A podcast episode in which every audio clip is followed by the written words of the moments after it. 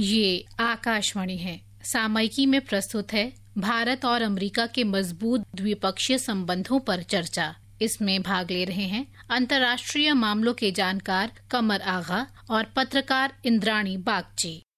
कमर आगा जी प्रधानमंत्री नरेंद्र मोदी अगले हफ़्ते अमेरिका जाने के लिए तैयार हैं और यूएन जनरल असेंबली में एड्रेस भी करेंगे और ह्यूस्टन में वो एक बहुत बड़ा रिसेप्शन रख रहे हैं भारतीय डायस्पोरा के लिए, जहाँ पे प्रेसिडेंट ट्रंप भी आएँगे और सुना है कि बहुत सारे डेमोक्रेट पॉलिटिशियंस सेनेटर्स भी आएँगे। एक तरह से हम देख रहे हैं कि भारत और अमेरिका का संबंध जो कोल्ड वॉर के समय में करीब 50 साल स्ट्रेन में रहा था, वो अभी बहुत तेज़ी से आगे बढ़ रहा है। इसको आप किस तरह से देखते हैं? कई चीज़ें हैं। एक तो कोल्ड वॉर खत्म होने के बाद से जैसा आपने बताया, संबंध लगातार बढ़ते चलेगा और हमें कोई परेशानी नहीं आई इन संबंधों को दोबारा से बनाने में। इसलिए कि हमारे पुराने संबंध थे। दोनों देशों में डेमोक्रेसी है रूल ऑफ़ लॉ था और जनतंत्र बहुत स्ट्रांग है मीडिया है सिस्टम से एक से हैं। तो इस कारणवश जल्दी से रिलेशन बने। हमारा एजुकेशन सिस्टम और ब्यूरोक्रेसी सब पश्चिमी देशों से मिलता जुलते हैं। दूसरी बात ये भी थी कि भारत एक बड़ी ताकत के रूप में इमर्ज कर चुका है ग्लोबल ताकत है। उसके साथ साथ ये भी कि हमारी इकोनॉमी 2.7 ट्रिलियन तकरीबन तीन ट्रिलियन की इकोनॉमी हो रही है जो बढ़ के आगे उम्मीद की जा रही है पाँच ट्रिलियन हो जाएगी। एक बड़ा मार्केट है। दूसरी बात ये भी है कि एक बहुत बड़ा यहाँ पे इंग्लिश बोलने वाला टेक्निकल क्लास है। लेबर है सस्ता जो कंप्यूटर सेवी भी है और अच्छा लेबर है सस्ता भी है। दुनिया में अवेलेबल नहीं। तो उनकी कंपनीज़ के लिए भी वो इस तरह से मल्टीनेशनल कॉरपोरेशन भी देखते हैं कि अगर यहाँ निवेश करते हैं तो उनको बहुत फ़ायदा होता है।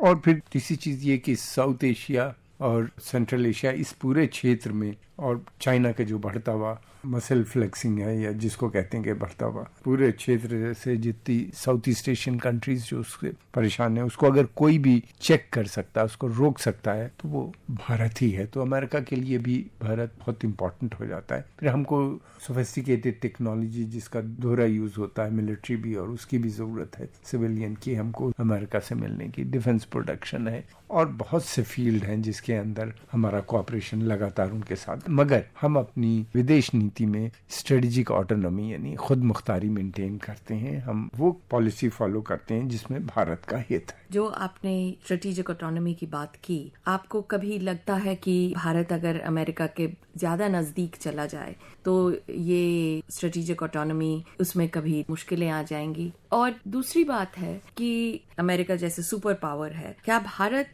अभी अमेरिका के साथ एक रिश्ता बना सकता है जो म्यूचुअल रिस्पेक्ट के ऊपर निर्भर हो? कोशिश यही है कि ऐसा रिश्ता बने जो दोनों के हित में हो।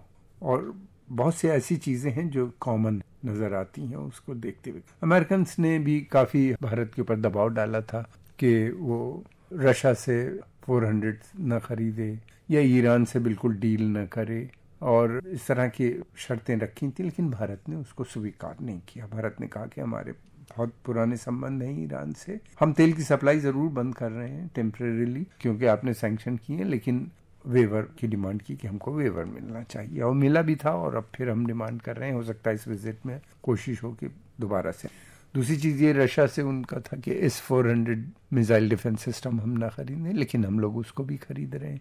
तो भारत के हित में जो चीज़ होती, भारत की पॉलिसी ये है कि एक तरफ़ तो वो अमेरिका से अच्छे संबंध बना रहा है, दूसरी तरफ़ उसकी कोशिश ये है कि रशिया से जिससे उसके पुराने संबंध हैं, वो बने रहें।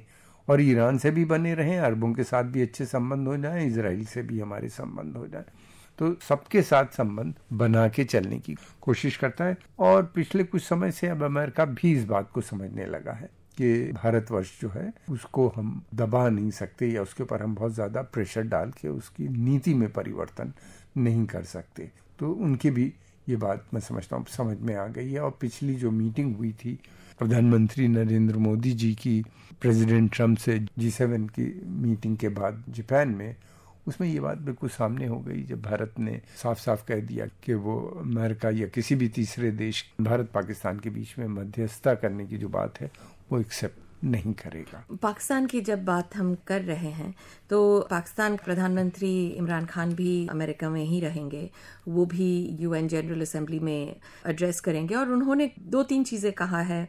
एक तो कि न्यूक्लियर हमले का खतरा उन्होंने सामने रखा हुआ है और उन्होंने अमेरिका से अपील की है कि वो मध्यस्थता दोनों देशों के बीच में करे। भारत का जो निर्णय हुआ, कश्मीर का जो स्पेशल स्टेटस उसको हटाने के बाद से। आपने सही कहा कि प्रधानमंत्री ने जी सेवन में जब डोनाल्ड ट्रंप के साथ उनका मीटिंग हुआ था तो प्रधानमंत्री ने उनसे कहा था कि हम कोई तीसरे देश को परेशान नहीं करना चाहते हैं अपना निजी मामले में। क्या आप सोचते हैं कि यूएस प्रेसिडेंट या कोशिश कर सके भारत और पाकिस्तान के बीच ये मीडिएशन करने के लिए। देखिए, भारत की नीति बिल्कुल साफ़ है। भारत किसी तीसरे देश की मध्यस्थता नहीं, बर्दाश्त करेगा। और उसने अपना जो स्टैंड है, वो साफ़ साफ़ बता दिया है। प्रेसिडेंट ट्रंप के सामने ही प्राइम मिनिस्टर मोदी ने ये बात की थी। और प्रेसिडेंट ट्रंप अक्सर बातें रिपीट करते रहते हैं। लेकिन हमने ये देखा है, पहले भी दो बार उन्होंने इस तरह की बात की, लेकिन स्टेट डिपार्टमेंट ने अमेरिका के, जिसको हम विदेश मंत्रालय यहाँ की तरह है, उसने हमेशा कहा कि ये दो पक्षीय मामला है और आपस में बातचीत के माध्यम से दोनों देश करेंगे। और ये एक ऐसा स्टैंड है जिसको कि पश्चिमी देशों ने, अंतर्राष्ट्रीय समुदाय ने और इवन यूनाइटेड नेशंस ने भी माना है कि अच्छा है कि भाई ये मसले आपस में बातचीत से हल हो जाए तो ज़्यादा बेहतर होगा। बजाय इसके कि उसको यूनाइटेड नेशन में लाया जाए या तीसरी पार्टीज़ इसमें ज्वाइन करें। दोनों में ये तय हुआ था कि आपस में हम मसलों को हल करेंगे, सारे मसलों को जिसमें कश्मीर भी था। तो इस स्टैंड में तो कोई चेंज भारत के आने का नहीं। और ये बार बार प्रधानमंत्री मोदी जी ने भी कहा है कई बार कहा है कि हम इसको मध्यस्थता नहीं एक्सेप्ट करेंगे। लेकिन हम ये देख रहे हैं कि पाकिस्तान की अमेरिका से दूरी लगातार बनती चली आ रही है। हालाँकि जब इमरान खान साहब वहाँ गए थे तो उन्हीं ने बहुत से वायदे किए थे कि तालिबान को दोबारा से सत्ता में लाने की भी बात की थी कि तालिबान जो है वो आतंकवाद का रास्ता छोड़ देंगे और सरकार में आ जाएँगे, लेकिन वो अपने वायदों को पूरा नहीं कर पाए। और दूसरी तरफ़ ये भी देखा हमने कि जिस तरह से तालिबान से जो बातचीत चल रही थी अमेरिका की, वो एकदम से बंद करनी पड़ी क्योंकि तालिबान ने एक अमेरिकन की हत्या के बाद से उन्होंने उसको तुरंत बंद कर दिया। तो ये रवैया जो है पाकिस्तान का, पाकिस्तान को उन्हीं ने एड भी दी, जैसे पहले भी दी थी, तीस चालीस बिलियन डॉलर उनको पिछले तीस साल में दिया और ये उम्मीद की थी कि वो आतंकवाद पे रोक लगाएँगे, मगर असमर्थ रहे। दूसरी तरफ़ यही नहीं, बल्कि आतंकवाद को बढ़ाया और बिन लादन की हत्या भी अमेरिकन को पाकिस्तान में एबोटाबाद सिटी में जाके करनी पड़ी। तो पाकिस्तान के दोहरे रवैये से अमेरिकन भी काफ़ी चिंतित नज़र आते हैं। फिर उसके बाद ये कि आतंकवाद को भी लेके हमारे काफ़ी मदद की है, अमेरिका ने साथ दिया है। चाहे वो हाफिज सईद को ग्लोबल आतंकवादी घोषित करना हो, या मसूद अजहर के केस में न्यूक्लियर सप्लायर ग्रुप की मेंबरशिप में भी हमने देखा, वजनार अरेंजमेंट में भी उन्हीं ने हमारा साथ दिया ऑस्ट्रेलिया ग्रुप में भी हमारा साथ दिया एमटीसीआर में भी, जो न्यूक्लियर आई की बॉडीज हैं, उन सब में भारत की मेंबरशिप के लिए प्रमोट किया। हालाँकि चाइना ने उसकी मुखालफत की थी।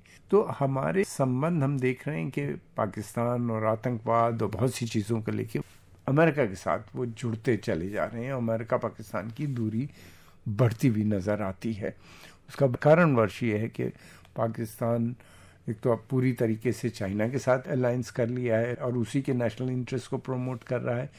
दूसरी बात ये कि उसका नेशनल इंटरेस्ट जो है अफ़गानिस्तान में क्लैश कर रहा है, वो नहीं चाहता कि अमन शांति वहाँ आए। और ये आतंकवादी जो ग्रुप हैं, उनका इस्तेमाल कर रहा है अपने हित को बढ़ाने के लिए, खासतौर से अफ़गानिस्तान में और फिर जो कश्मीर में कर रहा है, हम सब देख रहे हैं। कश्मीर को भी मामले में अगर आप देखें तो अमेरिका की पॉलिसी ये रही है कि 370 और 35 ए को जब हटाया गया तो उन्हीं ने कहा कि ये भारत का इंटरनल मैटर है। तो काफ़ी हद तक हम देख रहे हैं कि दोनों हित एक दूसरे से मिलते हुए नज़र आ रहे हैं। हमारे साथ बात करने के लिए बहुत बहुत धन्यवाद। सामयिकी में अभी आप सुन रहे थे भारत और अमेरिका के मज़बूत द्विपक्षीय संबंधों पर चर्चा। इसमें भाग ले रहे थे अंतर्राष्ट्रीय मामलों के जानकार कमर आगा और पत्रकार इंद्राणी बागची। ये कार्यक्रम आकाशवाणी के समाचार सेवा प्रभाग द्वारा प्रस्तुत किया गया। इस कार्यक्रम के संबंध में अपनी प्रतिक्रिया आप हमें ईमेल कर सकते हैं। पता है A I R N S D talks at Gmail dot com ये कार्यक्रम फिर से सुनने के लिए लॉग ऑन करें हमारी website news on A I R dot com